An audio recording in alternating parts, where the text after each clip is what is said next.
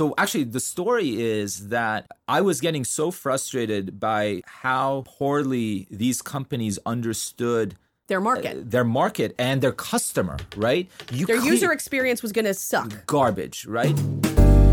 Welcome to the Mastering Medicare Podcast, where we demystify healthcare and Medicare for senior-serving professionals and providers with your co-hosts, Doctor Alex Moseni and Doctor Amy Schiffman. Visit mastering medicare dot net for show notes, additional episodes, and valuable resources.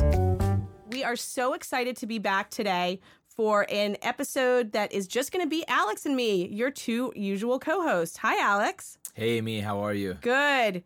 Don't you wish everyone's listened to the last four podcasts that we've done? Actually, five. We've done five. Oh, my yeah. God. We've done five podcasts. And we have a bunch more in the queue. Really oh, exciting Oh, so ones. Many. But, like, this one's, like, so important.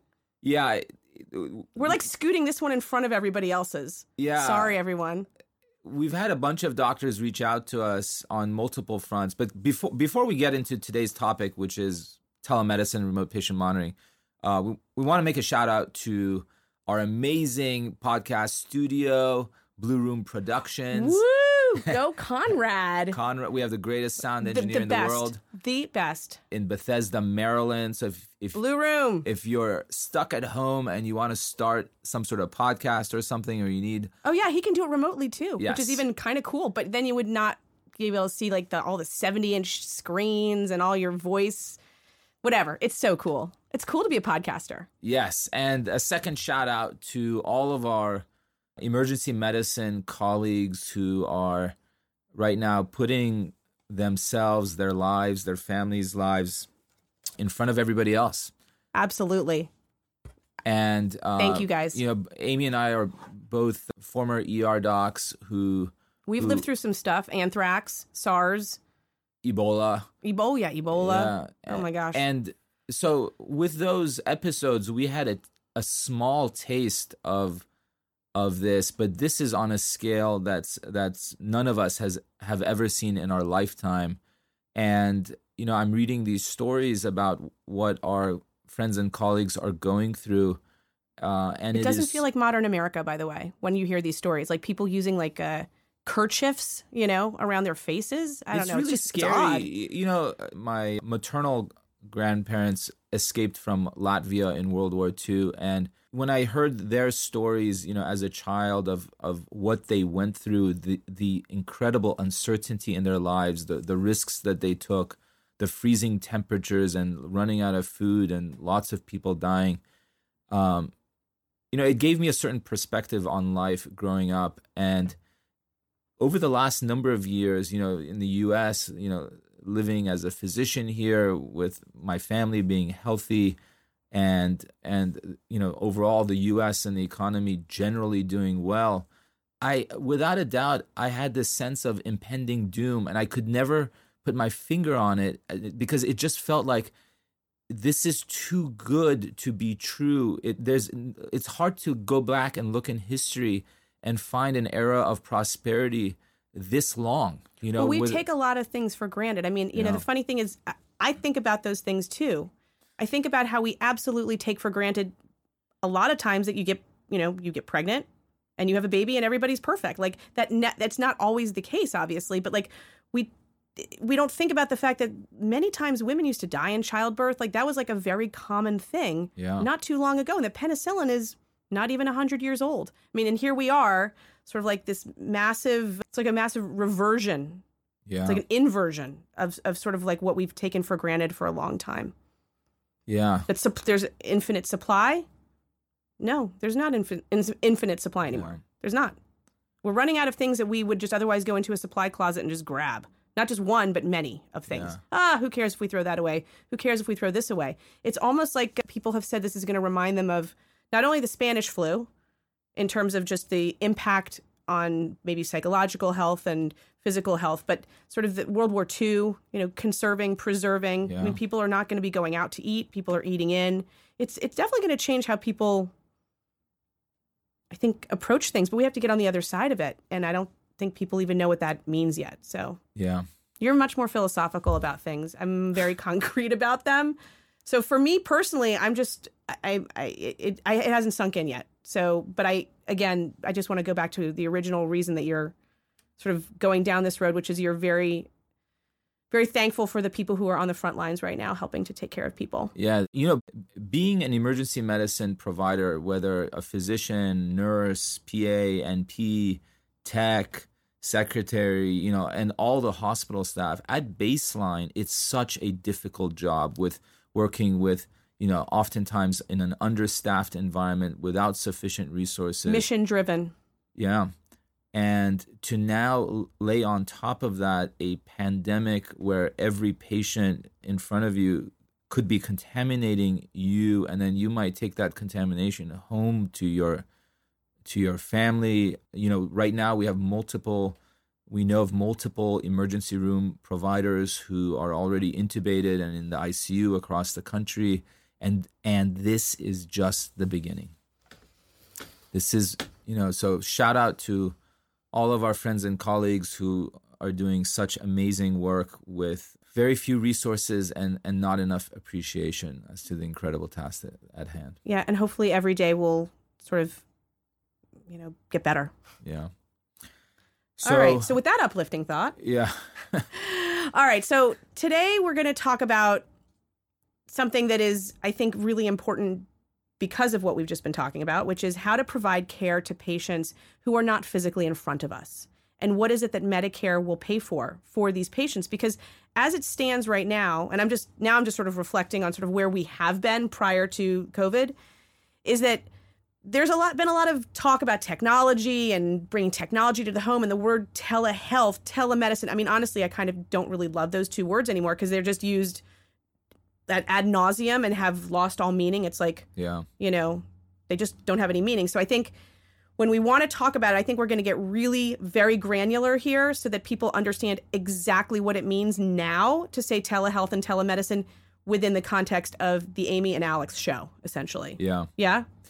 So, yeah. yeah, so there are, you know, in in the, it used to be that in order to bill a patient encounter, the physician had to see the patient in the office. Face to face, physical. Right. Physically face to face. Right.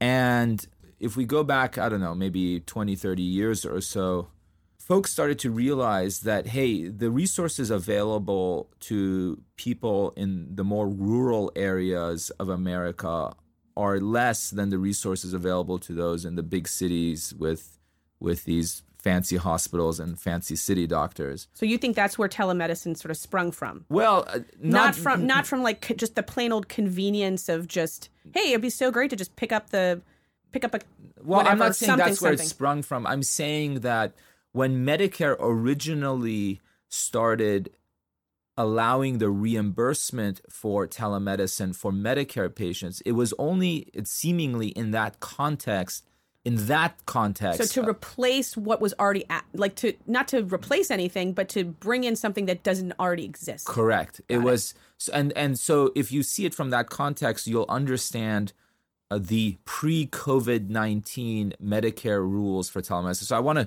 briefly review generally what those rules were so that you understand where we came from relative to where we are now post-COVID nineteen. So in order for a Medicare patient receiving telemedicine, for that encounter to be reimbursable, several criteria had to be met. Number one, the patient had to physically be in a non-metropolitan statistical area. Which, and there's maps of that yes. on... Okay. Yeah, you can just... It. But you, you could like have looked. Yeah, you can just go like look. Like a week ago, we could have looked online and said, ooh, am I in a, am I in a space where yeah. Medicare would potentially even pay for this? Right. And okay. to be... And, and so these are called M S As. And to be to not be in an M S A means you're in the middle of nowhere. You're is that a medically? What does that stand for? Metropolitan Statistical Area. Metropolitan so, Statistical so, Area. Yeah. So okay. every city like San Francisco, L A, whatever, these are all M S As, and all the surrounding suburbs are part of that M S A. So in order for you to geographically qualify, you would have had to be way in the boondocks. So I'm talking about oh, wow. hours okay. outside of any metropolitan city. So so that in and of itself reduced the the potential population for whom any tele- telemedicine for Medicare patients would qualify to a very small number. Sorry, I, I, yeah. let me interrupt for a second. So an, is a non-M S A also considered to be rural? So like is everything yes. that's not an M S A is then by default also rural?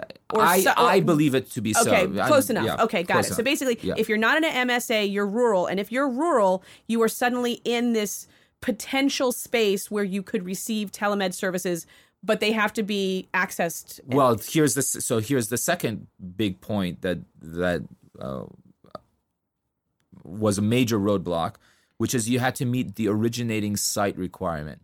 So what this meant was that in or, the patient had to physically be in essentially a healthcare environment like a clinic or doctor's office or an E R or a health center in order to have the telemedicine encounter. They could not do it from home, which, so again, that's why I'm How saying. Come, Amy? By the way, right. that that usually you're the one that is just, your mind is blown. Yeah. I mean, I remember learning about this thinking, this makes no sense. Right. So that's why I'm saying the original thought was that, that oh, the real use of telemedicine is when there's, like, you go to the hospital because you're having a stroke and you're in a rural area, so they don't have a neurologist, you know, to evaluate you. So let's consult the neurologist from the city, and we'll pay for that because everybody should have a neurologist available, and because you're in a rural area, you don't. So Medicare will pay for that. But if you are a Medicare patient at home and you want to talk to a doctor, they would not pay for that. Okay. Even if you lived forty miles yeah. from that, you, you had that to healthcare dr- center that was then going to That's right. put you on camera. And using some designated yep. HIPAA, I'm using my fingers, yeah. HIPAA-compliant software package right. and technology, then beam you into the Metropolitan Center to see the neurologist. You you still had to leave the farm. Or yeah, you still so it was, had, it was meaningless. Meaningless. So telemedicine. So then there was a third issue, which you just alluded to, which is the technology. So you you know the encounter had to occur via a HIPAA-compliant platform. And HIPAA compliance, quote unquote HIPAA compliance, is a vague thing. You know, C M S has never said HIPAA compliance necessarily means this level of encryption or, you know, exactly these softwares, but not those softwares. But that vagueness has created both opportunity and a lot of frustration in the no, marketplace. It's a, it's, a, it's a whole cottage industry of lawyers who are right. basically trying to help you to figure out how much more money do you have to spend on any given product right. in order to meet whatever criteria that we that you do or don't have to meet? I, I don't even right. So so so this is the pre-COVID nineteen world, and in, in in that context, you can see why telemedicine was essentially zero. It was for, zero. Yeah, so I'm I'm going to be Medicare I'm going to be the Alex here, and I'm going to do I'm going to talk back to you and sort of explain back to you what yeah. I think you just basically said, which is before the emergency proclamation in the past couple of days that has yeah. basically opened up, quote unquote, telemedicine to the masses.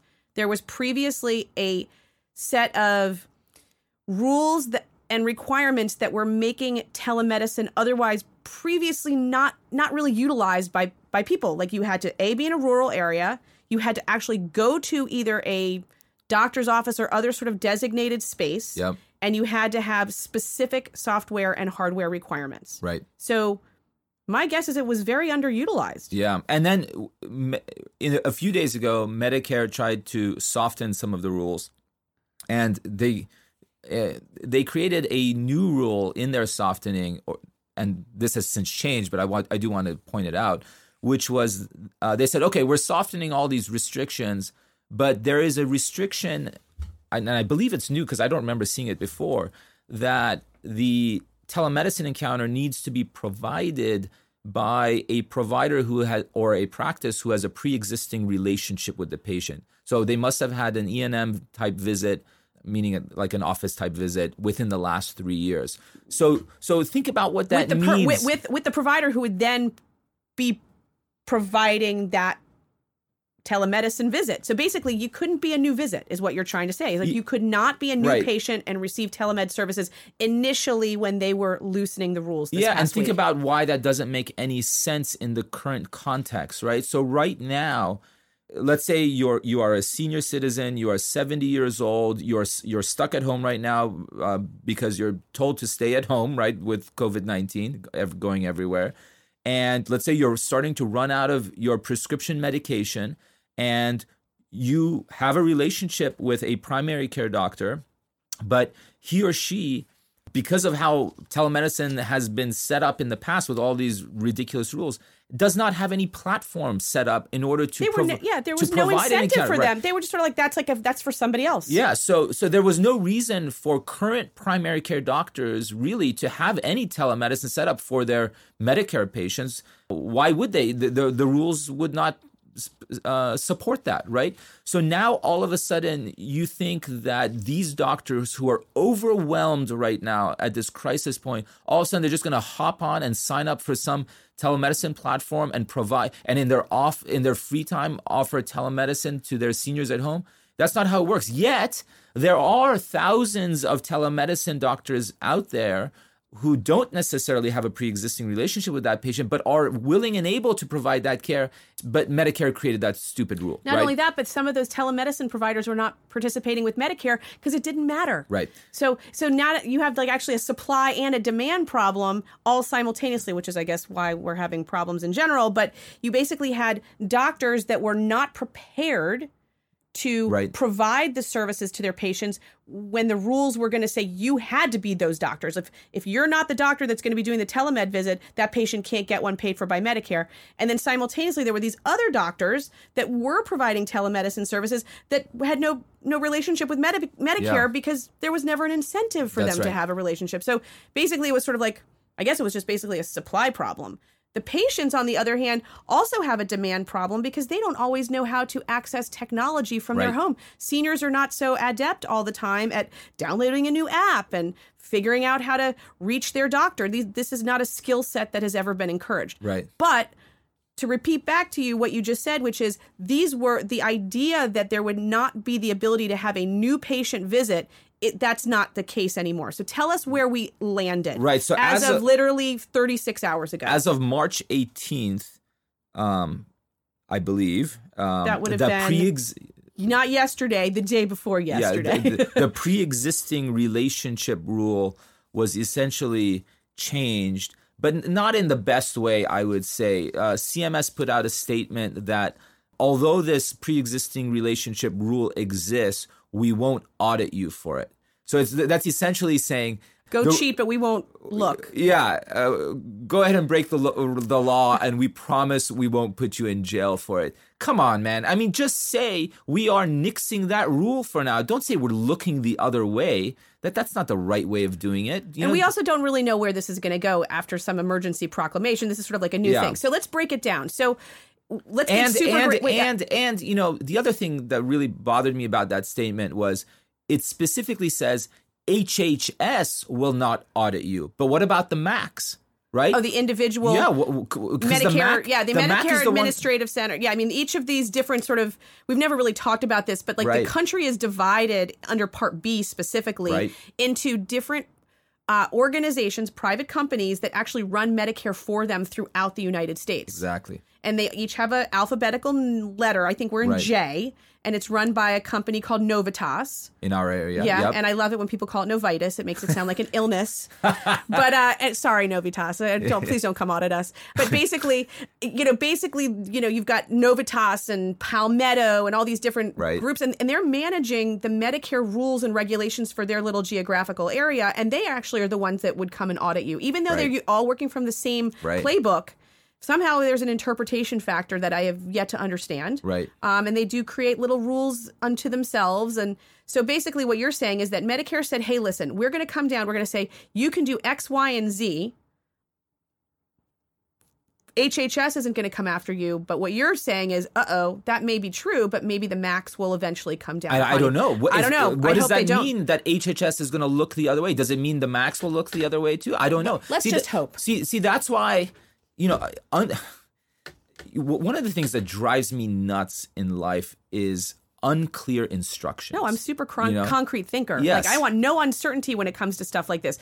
That's Just- what, if you if you really want people to have access to telemedicine. Make it understandable. Then, yes, explicitly say, this, we that, are that. allowing this, period. Yeah. You know, and... You Doctors know. are really good at following instructions, by the really way. Are. Like when you, te- I will never forget when they came out with the annual wellness visit, which we have not really talked about, which is like a really nice code that Medicare would pay for. So it was like a yearly, it's not a physical exam, but it's like a yearly visit that Medicare wanted for f- providers to do. And it was sort of a trigger to sort of like tap a patient on the head and say, you belong to me as, as, a, as a, as a, physician provider right. relationship. Attribution, I guess. Like it's sort of, that's a really good way of putting it. So it sort of attributes that patient to you. There was very little guidance mm-hmm. about how to actually do it. Like, just give me a piece of paper and tell me, ask these questions, do these things, and I'll do those things. But there was a lot of, like, vaguity. Yeah. And, and it took, honestly, as somebody who's a super concrete thinker, it took me months to sort of feel good right. and feel like I was following the rules because I had to kind of come up with it all on my own. Right. It was strange. So I think Medicare has done a lot of that with this telemed thing. But I think people are feeling pretty confident because – they've released a lot of things. Now, you don't have to use a HIPAA compliant platform anymore. Yeah, so anymore. let's let's yeah, review let's, let's some in. of the let's massive changes over the last few days. So th- those four barriers that we pointed out all has have essentially been eliminated. The barrier number one, the geography restriction to being in a rural area, out the door. So basically, you can do it in the middle of New York City, the middle of yes. D C, Bethesda, Maryland. You can get a telemedicine visit that will be paid for by Medicare for you, between you and... And number two, any... Qual- any physician, you know, who's licensed and I guess participating in Medicare. Done. Okay, yeah, great. You do not need to have a pre-existing relationship. And by that, we mean H H S is going to look the other way. So you can bill a new patient code, a new patient E and M code, evaluation management code, and get paid for that. And no that problem. That is my understanding of what they have said as of March eighteenth. Obviously, consult your healthcare attorney. We are not attorneys. We don't provide legal advice. That's Thank you. a disclaimer. Yes. Great. And num- the so the, and the other two roadblocks, which were the originating site where you had to drive to a clinic to do a telemedicine, that's gone out the window. You can do it from home. Or from anywhere, from the park or from Panera. And number three, the pool. The requirement to be quote unquote HIPAA compliant, whatever that means. They've e- essentially said FaceTime and Skype and other forms of one-to-one video conferencing uh, solutions are good enough as long as it's not a public platform where it's like one-to-many, right? Obviously, right? So... Am I making sense there? Absolutely. Yeah. I, I mean, I was going to crack a joke, but then I figured that was probably not appropriate. Because yeah, so basically what you're saying is that whatever you have as possibly your native sort of video, audio visual calling yep. app on your phone is good enough. Which, you know... Should have been the case forever. I mean, yes. Why do you have to make a whole other industry exactly. around? I mean, I kind of feel bad for all these companies that have gone out of their way to make these crazy... programs. You well, know? Then there's the licensing stuff. Oh, that was actually the fifth leg. Generally, with telemedicine, the rule has been that you need to be licensed as a provider in the state where you are when you're providing telemedicine, physically are, and you need to be licensed in the state where the patient resides. And now there's... They've loosened that. Well, they've loosened that, but I'm not really sure what that means. That because, scares me a smidge. Well, it doesn't scare me. I think they've just added more confusion and maybe f- potentially false hope there because it's really states who license providers, right? And so in what context can a federal rule like that overrule the states? And, and Are they implying that there's just not enough providers who are willing to be in certain states? So then just, just like oh, absolutely. flatten it well, all we out. All, we already know that. But But I think... people don't realize that it's not that simple, right? There are state rules about licensure. I mean, you have a license in nearly every state in the United States right now. Yeah, but oftentimes that that itself is not necessarily enough to provide care. If you're providing care, it depends. Are you providing care through a fee-for-service model or some sort of value-based model where you might need to be credentialed with the payer? Right. Oh my God. So yeah. There's a credentialing issue and there's a state licensure issue. Okay. But under the under Medicare, so what you're saying is that, oh, this actually brings us back to the M A C issue, which is if I am practicing medicine and choose to practice medicine in a my service is being provided in Maryland, I need to be credentialed with the M A C for the state of That's Maryland. Right. That's right. Oh, so what you're saying is that it might be that there's all these providers out there in Alaska that want to provide telemedicine services in Maryland, but they may not be with the M A C that serves Maryland. So, oh, I don't know how that, I wonder how that's exactly. going to work. So that's why I'm saying this, oh, okay. this proclamation so, that doctors can, you know, basically ignore state licensure requirements. I'm, I don't really understand that because it's a, mm. it's more complicated Ooh, than what they're making. More on that, more yeah. on that. Oh, so that's interesting. So we'll see where that goes. Okay, so let's summarize. So basically what you're saying is that as of thirty-six hours ago, we now can obtain a telemedicine visit with a new or established patient, mm-hmm. meaning the doctor can be have seen you before or not seen you before. Right. You can do it using any kind of software that's on your phone that's one-to-one. Yeah, with the common ones being specifically listed by Medicare. As FaceTime uh, and Skype. FaceTime, Skype, uh, whatever the Google version of that is. They, they explicitly mentioned a few of those, so you can go online and check those out.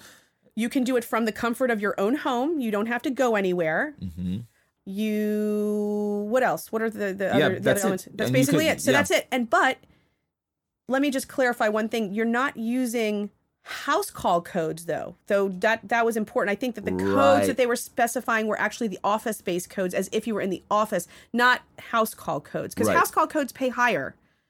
So right. they did, are... they listed the, the codes from like nine nine blah, blah, blah, blah to nine nine something, something, and those were not house call codes. Right. So these so uh, another disclaimer, I've spent probably about three or four years doing operating, leading, and working within multiple large telemedicine programs, but they've all been value-based programs. None of them that I have done have been fee-for-service programs. Interesting. So I am not an expert on fee-for-service billing of telemedicine, but my understanding is that these would be billed as, you know, office-level visits, and then they have certain modifiers that you need to Correct. add. Correct. You would use the modifiers. Right. And, and place the, of service codes would probably be there. There's a place there. of service code and, and some G T and other modifiers. So we will – there's a great handout from one of – like the – I forget what it's called, but one of these connected telehealth agencies or what have you that talks about the nuances and details of fee-for-service telemedicine billing. We'll post a link to that, yeah, that'd be great. in our show notes uh, that would for be people great. to look at. Yeah. I actually, there's one thing I want to add to that. So the good news is, is that for patients who are seniors and may in fact actually be homebound, this is really very important,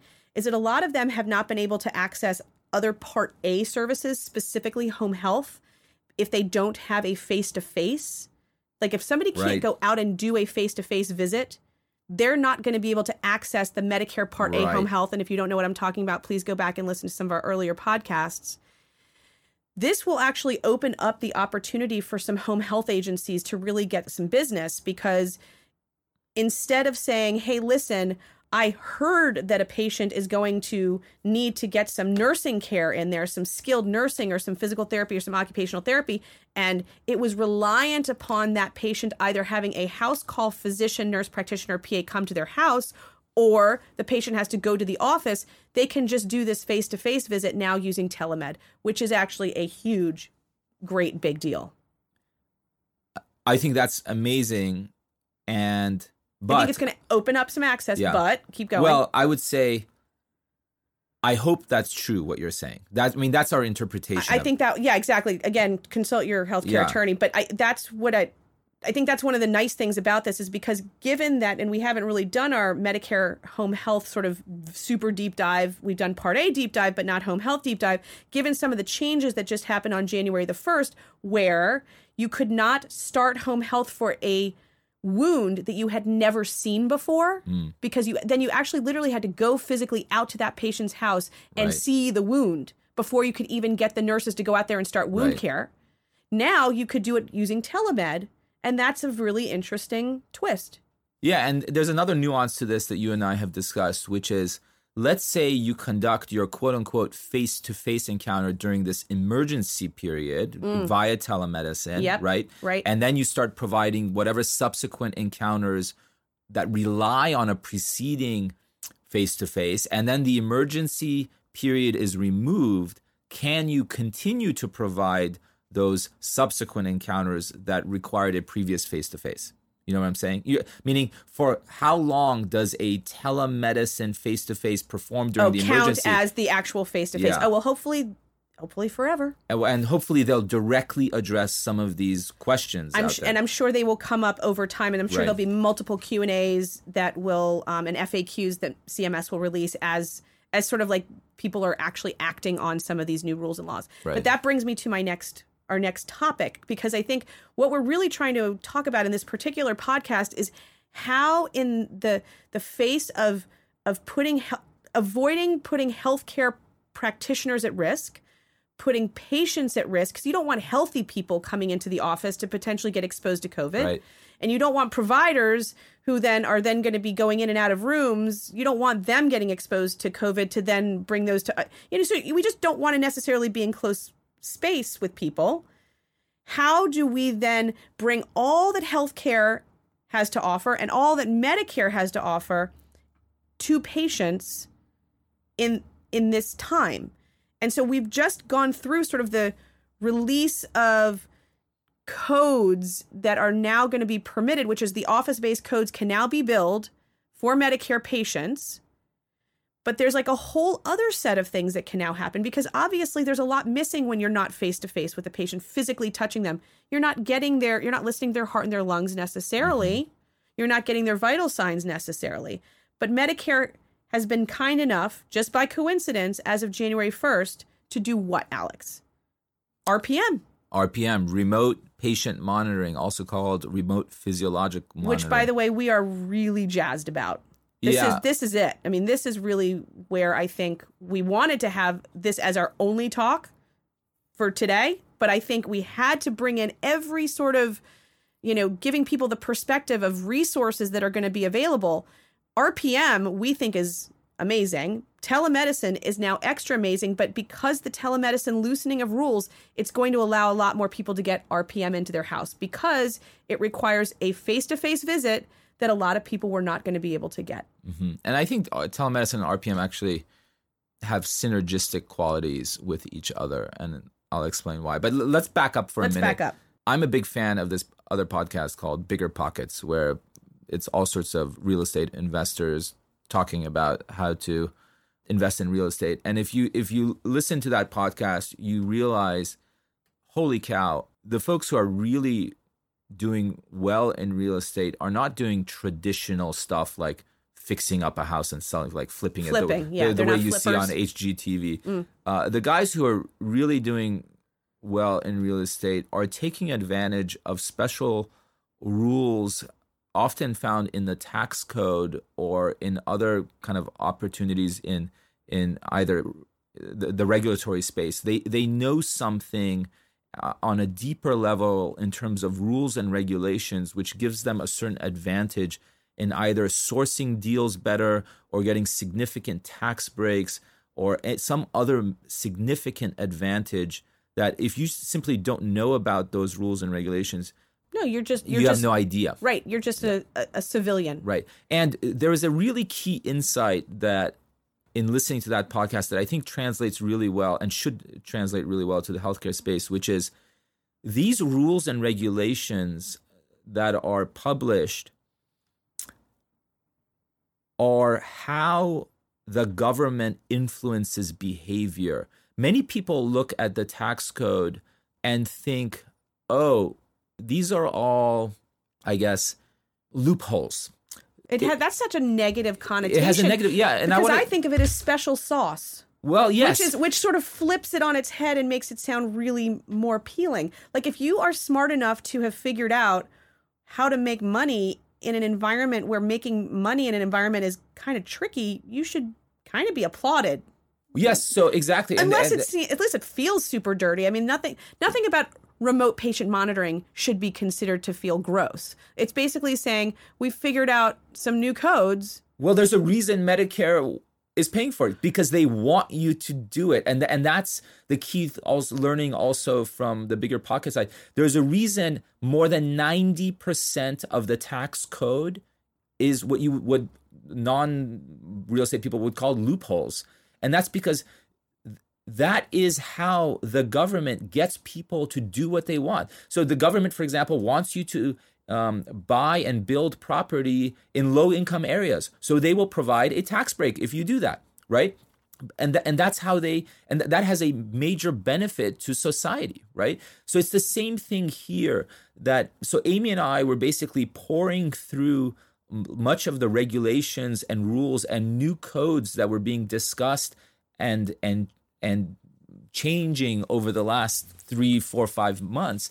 And when we did a deep dive, I'd say in Q four of twenty nineteen, we saw the R P M codes, remote patient monitoring, and the light bulb went off in both of our minds like, holy cow, the changes that are happening to R P M come January first, twenty twenty, if you understand the math and how leverage works, these are dramatic changes that create an opportunity for practices unlike pretty much anything else that we have seen in a long time. Yeah, and there, and we were really excited about it. And we actually sort of went on a both a listening tour and with a lot of companies that are yeah. doing this. And they are all super jazzed about the fact that they're going to be able to provide this service and, and be able to bring things into people's houses. However, when we went to go talk to boots on the ground doctors, what what was what would you say the very first word that comes to your mind when we would discuss it? What was the first word would you say? I've got my word in my head. Audit. Skeptic. Skeptic, audit, fear, I'm too busy. That can't be right. Yeah. Like, that's not a word. That can't be right, like many words. But, you know, people were skeptical and they were fearful. Yep. And they thought that's a loophole. That, that no, I'm not going to do that. Meanwhile, it's a gift. It well, is a gift. It's a gift to the doctor and the, and the patient. patient. The, the fundamental theory behind it. And let's let's explain what is R P M, because a lot of listeners might not know. Oh, my God. They're yet. just, so, yeah, they just want to know. So what is R P M? The funda- so let's get, start with the why. Okay. The why, and then we'll get to the what, I guess. So the why is Medicare is finally realizing and communicating and supporting the concept that the more a patient and his or her physician can interact with each other. Touch points. The, yep. The more touch points they have, the better care is provided, and the less that patient will cost the system, and the healthier and happier they will be. They, with R P M, they are proving that they fully buy into that. And that is something that nobody can argue with. So basically what they're do- what Medicare is doing is catching up to all of these devices that have been, you know, people want to create all of these physiological monitoring devices, wearables, Fitbits and, and all Fitbits. Them, yeah. Basically, Medicare's catching up to all of that and saying, listen, we see the value of it. If you wear one of these things, you will care more about your health yep. because you will see your blood pressure. It's like feedback to yep. your own self. People who do that are healthier. People who feed back their own health to themselves tend to be healthier. Medicare wants to pay for that. And, and one of the ways they're going to do that is they're going to open up new codes, encourage entrepreneurship, encourage patient involvement, encourage physician involvement. It's basically money to encourage people to do things that are just plain right. But the physician sort of impression of it initially has been of skepticism mm-hmm. for many doctors, because they're like, no, I don't want to get audited. I, that that that's a loophole, or that yeah. can't, that's too good to be true. Or what's some of the other things that we got? I'm too busy to learn something new. Or I don't want all that information. Yeah. Right? Yeah. And one of the things that we've talked about is that patients and physicians can burn each other out, right? Like, patients want a lot from their doctor, and doctors are overwhelmed by how much patients want from them. Yep. R P M seems like it's going to make things worse for some odd reason. For from I could some people believe that, right? But straight up believe it. Right. So tell me what I, I want to get granular for just a second, or just really yeah. very concrete. What is remote patient monitoring? Is it okay. basically blood pressure cuffs? Like, tell me exactly yeah, so what it means. Remote patient monitoring is basically the physician or healthcare provider, like a nurse practitioner or P A, ordering a physiologically physiological monitoring device, and Medicare or C M S has specifically suggested several, including a weight scale, blood pressure device, glucometer, pulse oximeter, pulse oximeter. Um, How about a thermometer? A thermometer was not listed. Okay, but they also did not say not other physiological parameters are not to be measured. But certain ones were suggested, mm-hmm. and these need to be F D A-approved devices. And the data, so the The provider orders the device, the patient uses the device at home, and generally expected to use it on a daily basis, checking at least once a day, you know, is the general concept here, although it doesn't have to be exactly thirty days per month. But the patient's checking their their their vital sign or physiological parameter at home. That data needs to then digitally go back to the provider or the provider's surrogate, whoever is actually doing the monitoring.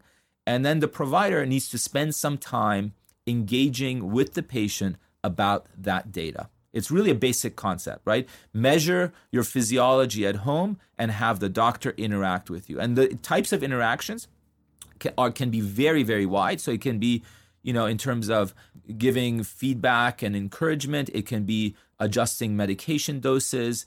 It but can, it doesn't have to be the doctor themselves talking well, on the phone we'll, with we'll, them? We'll, or? well, let's get to that, right? So when when we were, these these codes were are, are new codes, and the, the four R P M codes are nine nine four five three, nine nine four five four, four five seven, and four five eight as of twenty twenty.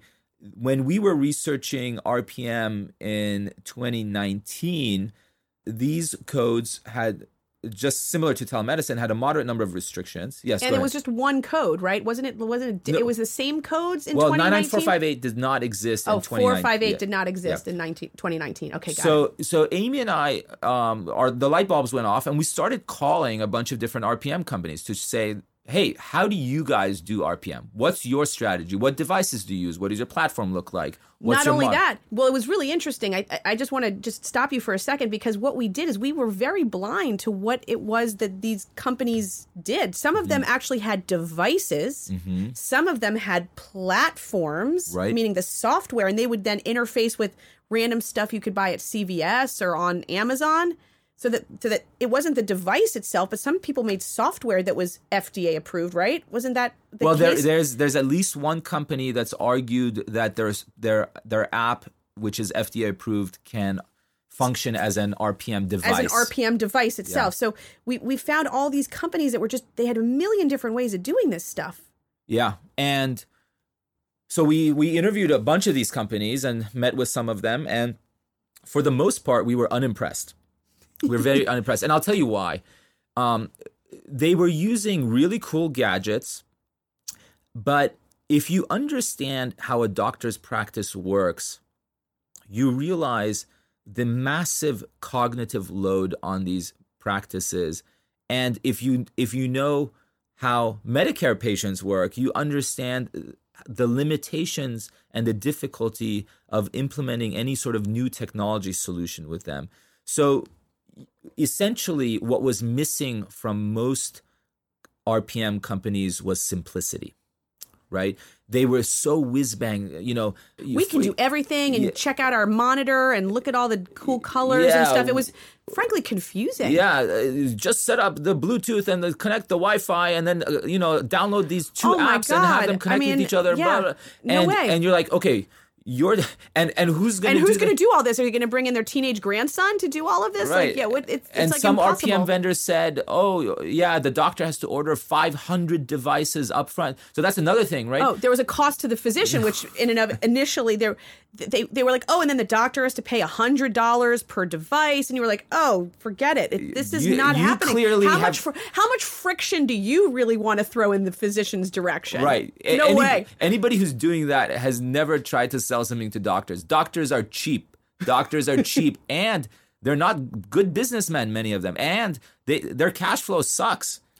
It's it, not even that their cash flow sucks overall. It's just if you tell somebody, hey, listen, not only are you going to have to outlay one hundred, two hundred bucks per device or per patient, and then mm, maybe you'll get paid in eight to twelve weeks as the revenue cycle picks up and you have to look, you know, whatever, in January, but you bill in February for your January. I mean, it was a no, you could not envision how much last mile yep. negativity there could possibly be there. It, it's a no-go. So when we were doing this, you, Alex, found this great company that was like, we're addressing all of these different things. Yeah, so I, so actually the story is that I was getting so frustrated by how poorly these companies understood Their market. Their market and their customer, right? You their user experience was going to suck. Garbage, right? And so I started going on the E M Rs, and I was on the Athena platform, and I was trying to see, has anybody integrated with the E M R? Because E M R integration is a huge problem out there, right?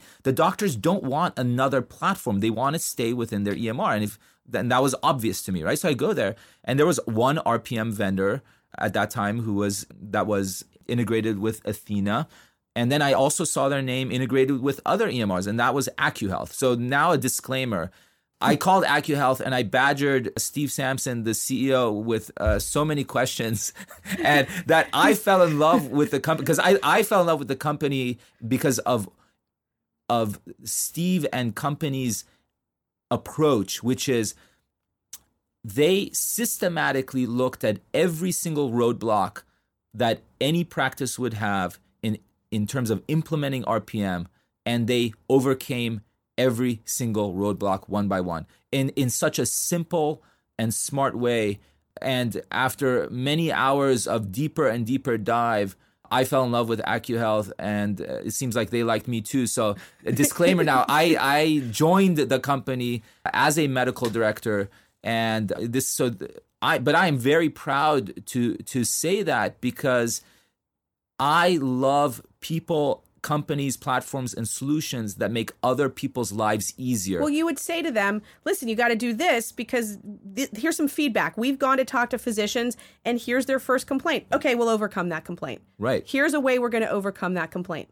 So let's just take it for a second and yeah. tell tell me what Um, an optimal R P M company would provide. Yeah, so let's so let's let's talk about let's take it from beginning to end. Yeah, you know, if you are a provider and you want to do R P M, what should you expect, right? Yeah, exactly. So if I I'm gonna so I'm gonna just slow yeah. it down a second. I'm I'm a doctor. I have a patient who's hypertension, maybe a little diabetes, C O P D, whatever, some sort of chronic medical condition. I might say, I think I can do a better job taking care of this patient by putting a device, yep, sphygmometer. I mean, a blood pressure cuff. I used a big word, sphygmomanometer. Yeah. We're going to put some sort of device in their house that they're going to check their vital signs on this device every single day that will both feedback to themselves and feedback to me through yep. some system that will help me take care of better care of them and help them take better care of themselves. That's right. And it will be done in such a way that does not overwhelm me as the provider, mm-hmm. but it's going to be a device that then not only do they not have to call me and tell me what their blood pressure is every day, because that's annoying to them and to me, mm-hmm. they are going to have this device actually using technology send the information to the cloud, essentially. Yep. Yeah, so I, I, I do want to make another comment here, which is the reason Medicare is not only paying for this program, but promoting it, is there is data that shows that patients who use these devices are more engaged in their all of their healthcare activities, right? Oh, just, so it's not just... Right. So there's this halo effect, right? So if if the patient says or feels like, okay, my doctor is expecting me to check my blood pressure every day or... Or, or check my glucose. And now there is accountability because every day when I check my blood pressure or blood sugar or weight, that data is going back to the office. And somebody from the office is now calling me every once in a while to see how I'm doing, talk to me about my nutrition, adjust my medication. Holy cow, this is a completely different experience. And I actually liken this to the concierge medicine experience, right? Which is that you actually have an order of magnitude more touch points with your healthcare team. An order of magnitude, not ten percent more. This is like ten to twenty times more touch points than you normally would. A normal patient might see their their provider maybe two or three times a year, right? Maybe yeah. maybe three or four times. This is contact that's almost on a daily basis. Now, the I can... I can already see lots of providers saying, holy cow, I don't have I'm capacity yeah. for that. Are Bye-bye. you kidding yeah. me? Neither can I follow that m- that many data points, nor um, myself, nor do I have the team to do that. So w- one of the big updates from January first, twenty twenty on R P M is that C M S said, okay, we will allow you to outsource this work, similar to, I believe, how C C M can yeah, be outsourced. Yeah, you can outsource your chronic care management, right. meaning any sort of uh, sort of maintenance or ordering of home health and, you know, taking care of some of the more detailed administrative issues right. can now be outsourced to a non-physician who is acting basically underneath that physician. Right. And it can actually be a third party, right. which was the key. Exactly. So so now with R P M, you as a medical provider can essentially contract with a R P M partner company so that th- that company manages all the devices, all the patient onboarding, and they receive all the data that's coming in, and they interact as the first line with uh, uh, of interaction with all of the data coming in, so that you don't have to deal with all that noise. And they filter through all of that. So they have clinical teams. You know, the ones who are doing this well have a multi-tiered clinical team that is going through all the data. And this points. is outside of the physician's office. Yes, this could be this. These people could be in Texas or Florida, helping you take care of your patients in North Carolina. Yes, and you set you set up with that team that, okay, you guys are the front line, and if any of the following happen, then that should then trigger this X, Y, or Z. Trigger a notification to my practice or my you know my my call center or what have you. And so the good R P M companies are able to filter out typically more than ninety, ninety-five percent of the data coming in. You know, they will call the patient and say, hey, we just got a blood pressure read of one sixty over one hundred. What's going on? How do you feel? Was that really you? You know, a lot of times oh, people, right. people are sharing. Share. The, share they, they, you know, the neighbors. Don't share over. needles and don't share your blood pressure cuff. yeah. So they will do all of that so that you as the the healthcare provider can focus on what really matters. So let me let me just, again, we have talked to so many providers, and it's. It's so funny. They you go to them and you say, listen, this is a brand new set of codes. You could potentially make, let's just say two hundred bucks, one hundred fifty bucks a month. Let's just say it's one hundred fifty bucks a month for every single patient that you put an R P M device in it. Well, I can't handle that. That's too much information. Yeah. I don't want all that. Oh, okay. Oh, I hear you. Well, listen, one of the other services that the R P M company will provide is that they will be the first sort of set of eyes on the data. That's right. And they will figure out where your, you know, your, you know, your parameters are, and they will only call you for X, Y, and Z. They're going to reach out to the patient. If something critical comes out, then they'll also send something to you. So you can think, oh, oh, no, I, I want to do it all myself. Okay. Well, how about if you give up a certain amount of that money, a percentage of that money for this other company to do that for you?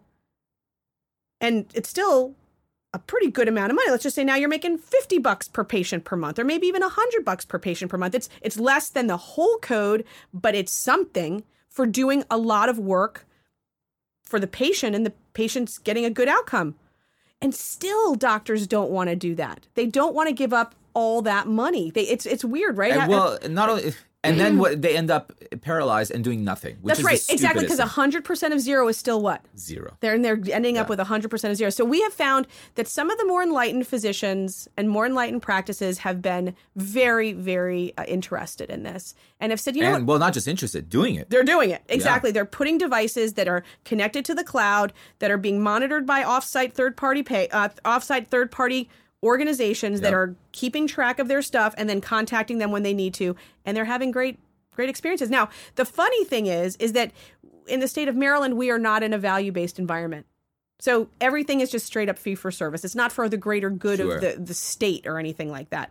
However, in other states where we really hope somebody would reach out to us, you know, at Amy at mastering medicare dot net and ask any questions about whether or not this would work for their own organization. That's sort of like a, a, a gross advertisement. But, you know, I think that ultimately anybody who's in a value-based environment, th- they would have an incentive to do this, right? Especially well, if they're working with Medicare fee-for-service, right? Like if you're not in, if you're not well, working for fee-for-service, I don't know.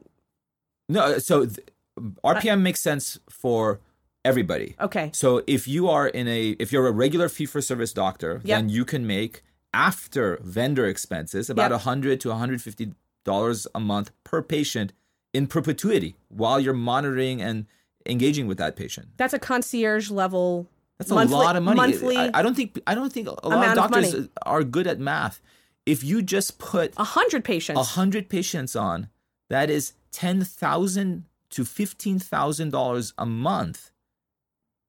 That you would have otherwise never had. After expenses. Yeah, you would never have had that money. And and for doing what? For for doing the right thing, which is giving patients more attention. Well, not and only that, but maybe they could then, lo- you know, sort of like lose some of their face-to-face visits in lieu of that. Just if they wanted to just stay flush with their yearly income, suddenly they're going to make the same amount of money for yep. seeing less patients. Well, that's why I that's why I liken this to concierge a, a pseudo concierge pseudo concierge mo- model. Yeah, you know, you, so you could. Let's take your article, your awesome article. We're going to put that on Mastering Medicare yeah, too. We can do yeah, that. Yeah, we're going to do that. Um, I, I, and then if you're in a value-based model, where if you're in a value-based model, then you make money by keeping patients out of the hospital, right, right. and and reducing right. their complication rate. Yeah. Well, the more touch points you have, that's that we, all about. That's all about touch that's, points. That's all about touch points. So, y- y- if you're in a value-based model, y- you still want the devices and the interaction. You're just going to make money in a different a way. A different way, basically, yeah. sort of a yeah, a a, diff- a different way. So let's repeat sort of what everybody needs to understand about R P M, because I, I kind of I, I'm so concrete. I just want to think about it in yeah. a different way, because you you you're super philosophical and, and you're and you're the medical director of this company, but I'm I'm just Joe Doctor and I have a bunch of patients and I say to myself, all right, this guy's got hypertension. I'll put a blood pressure cuff in his house. Yep. This person may have C O P D. I'll put a pulse oximeter in their house. This person's got C H F. I'm going to put a scale in their house. I mean, you don't have to have like every god-awful device in yeah. everybody's house. I mean, sometimes too much information doesn't help anybody, right? Sometimes you just got to pick and choose what might work. There's a lot of cardiologists that would put a scale. There's some cardiologists that would put a blood pressure cuff that has a pulse on it. Yep. But let's just say we put a, a blood pressure cuff. You know, I'd say of my practice that I had when I was doing house calls where the average age was about eighty-three, I'd say my patients, for the most part, about eighty-five percent of them had a diagnosis of hypertension. Yeah. So let's just say we put a blood pressure cuff in every one of their houses and they check their blood pressure every single day.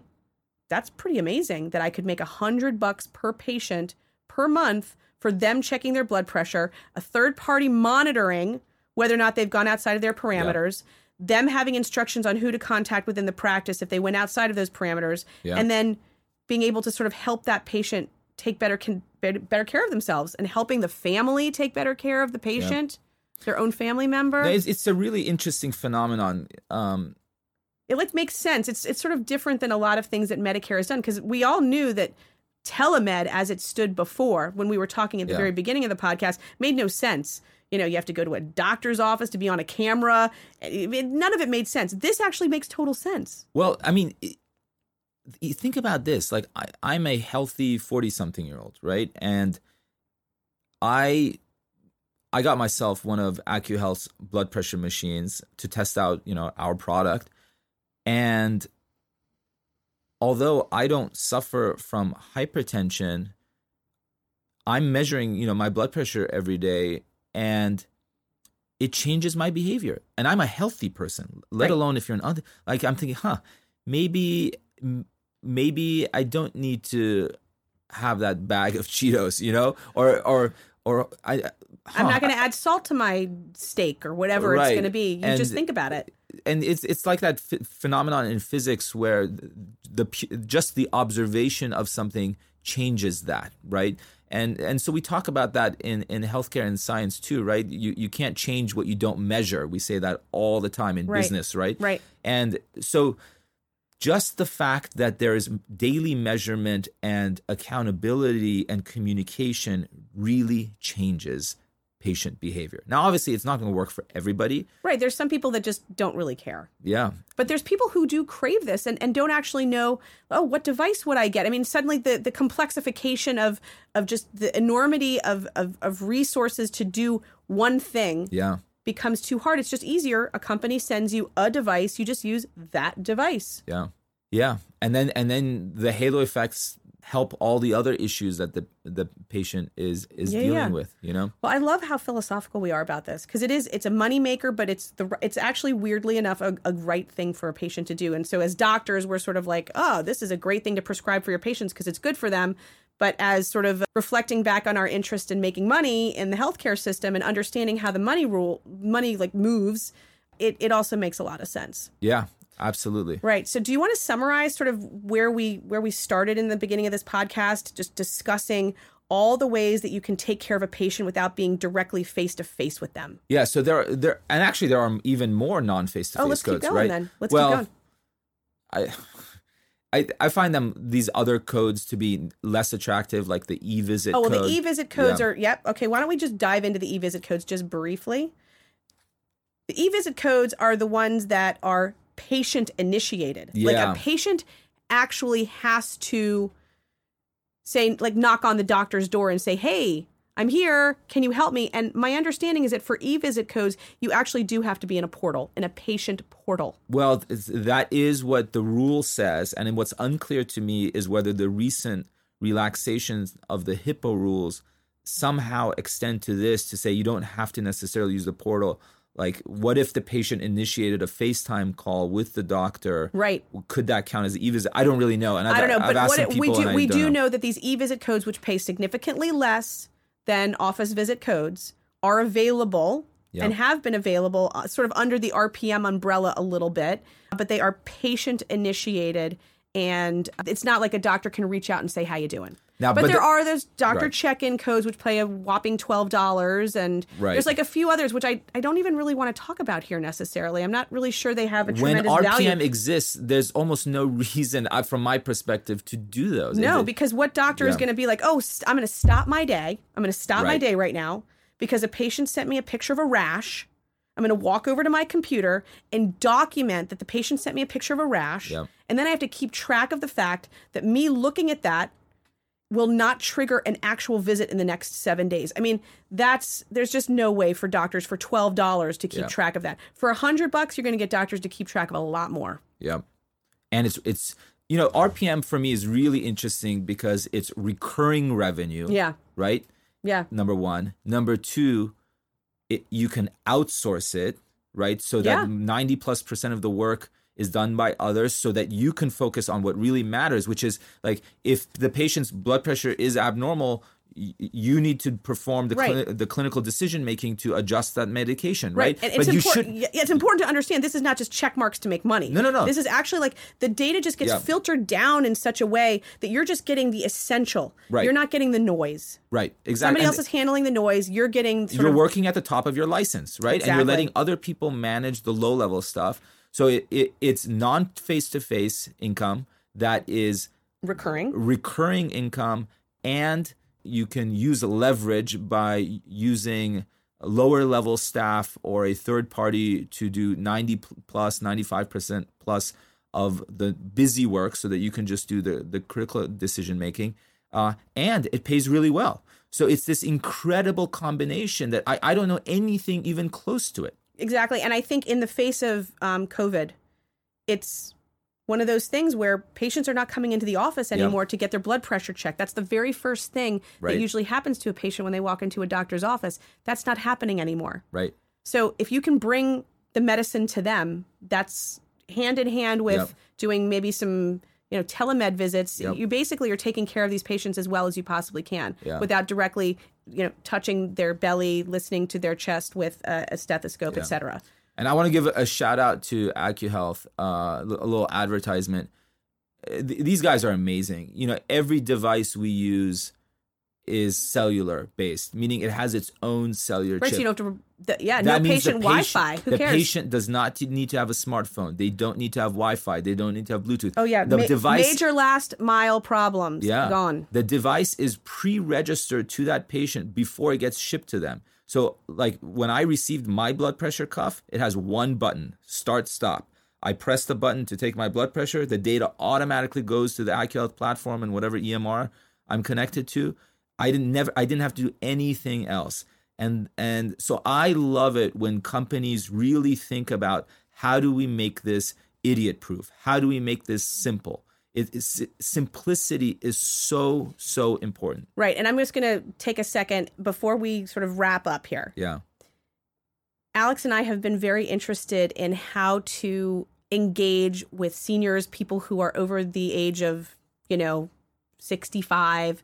And obviously there's a huge spectrum out there. And, and, and part of the, part of the thing that we were looking at was how can we assuage loneliness. That became yeah. sort of something that we were very, very interested in. Yeah. And interestingly, I think that R P M will address those issues. Because it does. It does. It's like, this is like the, the what, what are they calling it? The pandemic of loneliness. Yeah, well, so... Well, I, given I, COVID now, we've I, got it even more. I want to share a story here.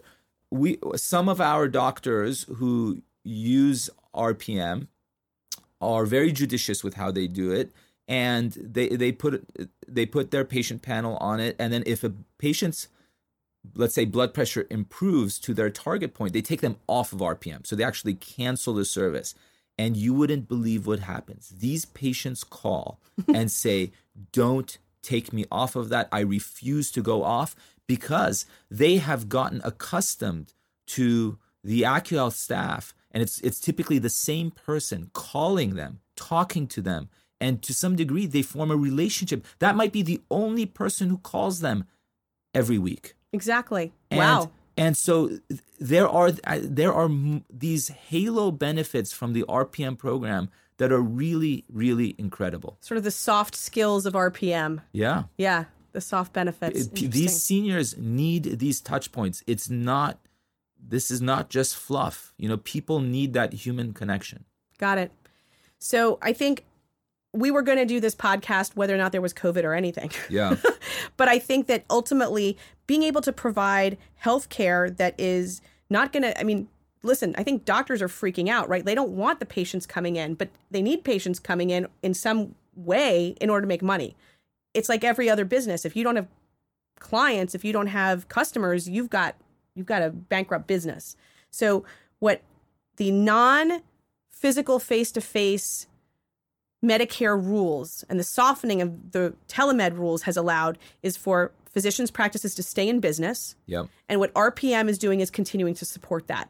Yeah, totally separate from totally separate from any emergency right. proclamation that existed no matter what. And what we didn't ma- mention is how R P M and telemedicine connect. So what what what very high functioning doctors are doing is they are placing as many of their patients as they can on R P M who qualify. Mm. And then when there's a significant abnormality that requires intervention, then they have a telemedicine encounter, right? Brilliant. To say, okay, what uh, are we doing here? Your blood pressure is one ninety over one hundred. Let's have the equivalent of an office visit via telemedicine to address it. And actually, one more point that we didn't mention, which also needs to be mentioned, is that this is not just Medicare. A, a number of private payers are paying for R P M, although it's hard to figure out exactly who. And Medicaid in many states oh. plays, pays for some version of R P M, and in some states pays more than Medicare, which is incredible. Yeah, there's always weird stuff like yeah. that. There was one thing I was going to bring up, and that was that if you have a provider, a doctor, a nurse practitioner, P A, who has exclusively been seeing a patient in the office, yeah, and suddenly you do a telehealth visit, this is kind of separate from R P M, and you have the camera, and suddenly you see behind that patient. You see all their medication bottles yeah. strewn all over. Maybe you see that there's a hoarding environment. Can you imagine how that would change the way a doctor then interprets yeah. that patient moving forward? Yeah. There's a lot of people that get dressed up and look fabulous when they show up at their doctor. That's right. This is going to like, this is like a in front of the curtain, behind the curtain kind of problem. Yeah. They're going to be seeing a lot of behind the curtain. I think it's going to be really interesting to see what happens uh, moving forward when providers do that, do start seeing what's going on in people's homes. Like, hey, Miss yeah. Millie, can you go and get me your, your medications? Yeah. And you see that garbage bag come out. Well, you know? it, it, there's another interesting phenomenon here, which is, uh, and I want to give kudos to Doctor Blake McKinney, the founder of Cirrus M D, co-founder of Cirrus M D, the telemedicine platform that I practice on. You know, we see a ton of patients on on our, on uh, the Cirrus M D telemedicine platform, and they patients send us pictures, right? Mm. Here's a picture of this. Here's a picture of that. And what Blake pointed out is that, guys, we have to treat pictures the same way a radiologist treats a film, which is, sure, you're going to address the question that was being asked, like, is there a pneumonia here in this chest x-ray, right? Yeah. But you are responsible for everything in that picture. If oh there gosh, is something yeah. extraneous, sure. What if you see a gun lying around? Or what if you see evidence oh of gosh, drug yeah. use? Or what if you see something else Uh, what if what if the picture patient's showing you this picture uh, because there's a laceration, but there happens to be a skin lesion adjacent to it that has the attributes of melanoma? It's like Gestalt you know. medicine. You yeah. got to take into account all the inputs. You, yeah, we are. Oh, we we got to look at that whole picture and make sure that we're we're not missing anything and communicating to them about that. So there's some really interesting stuff that's happening with telemedicine. No, I, I agree with that. All right. Well, this has been really awesome. I'm so glad we did this. Yes. Thank you, Amy. This was awesome. Yeah, this was really great. All right. You have been listening to the Mastering Medicare podcast. Visit mastering medicare dot net for show notes, additional episodes, and valuable resources.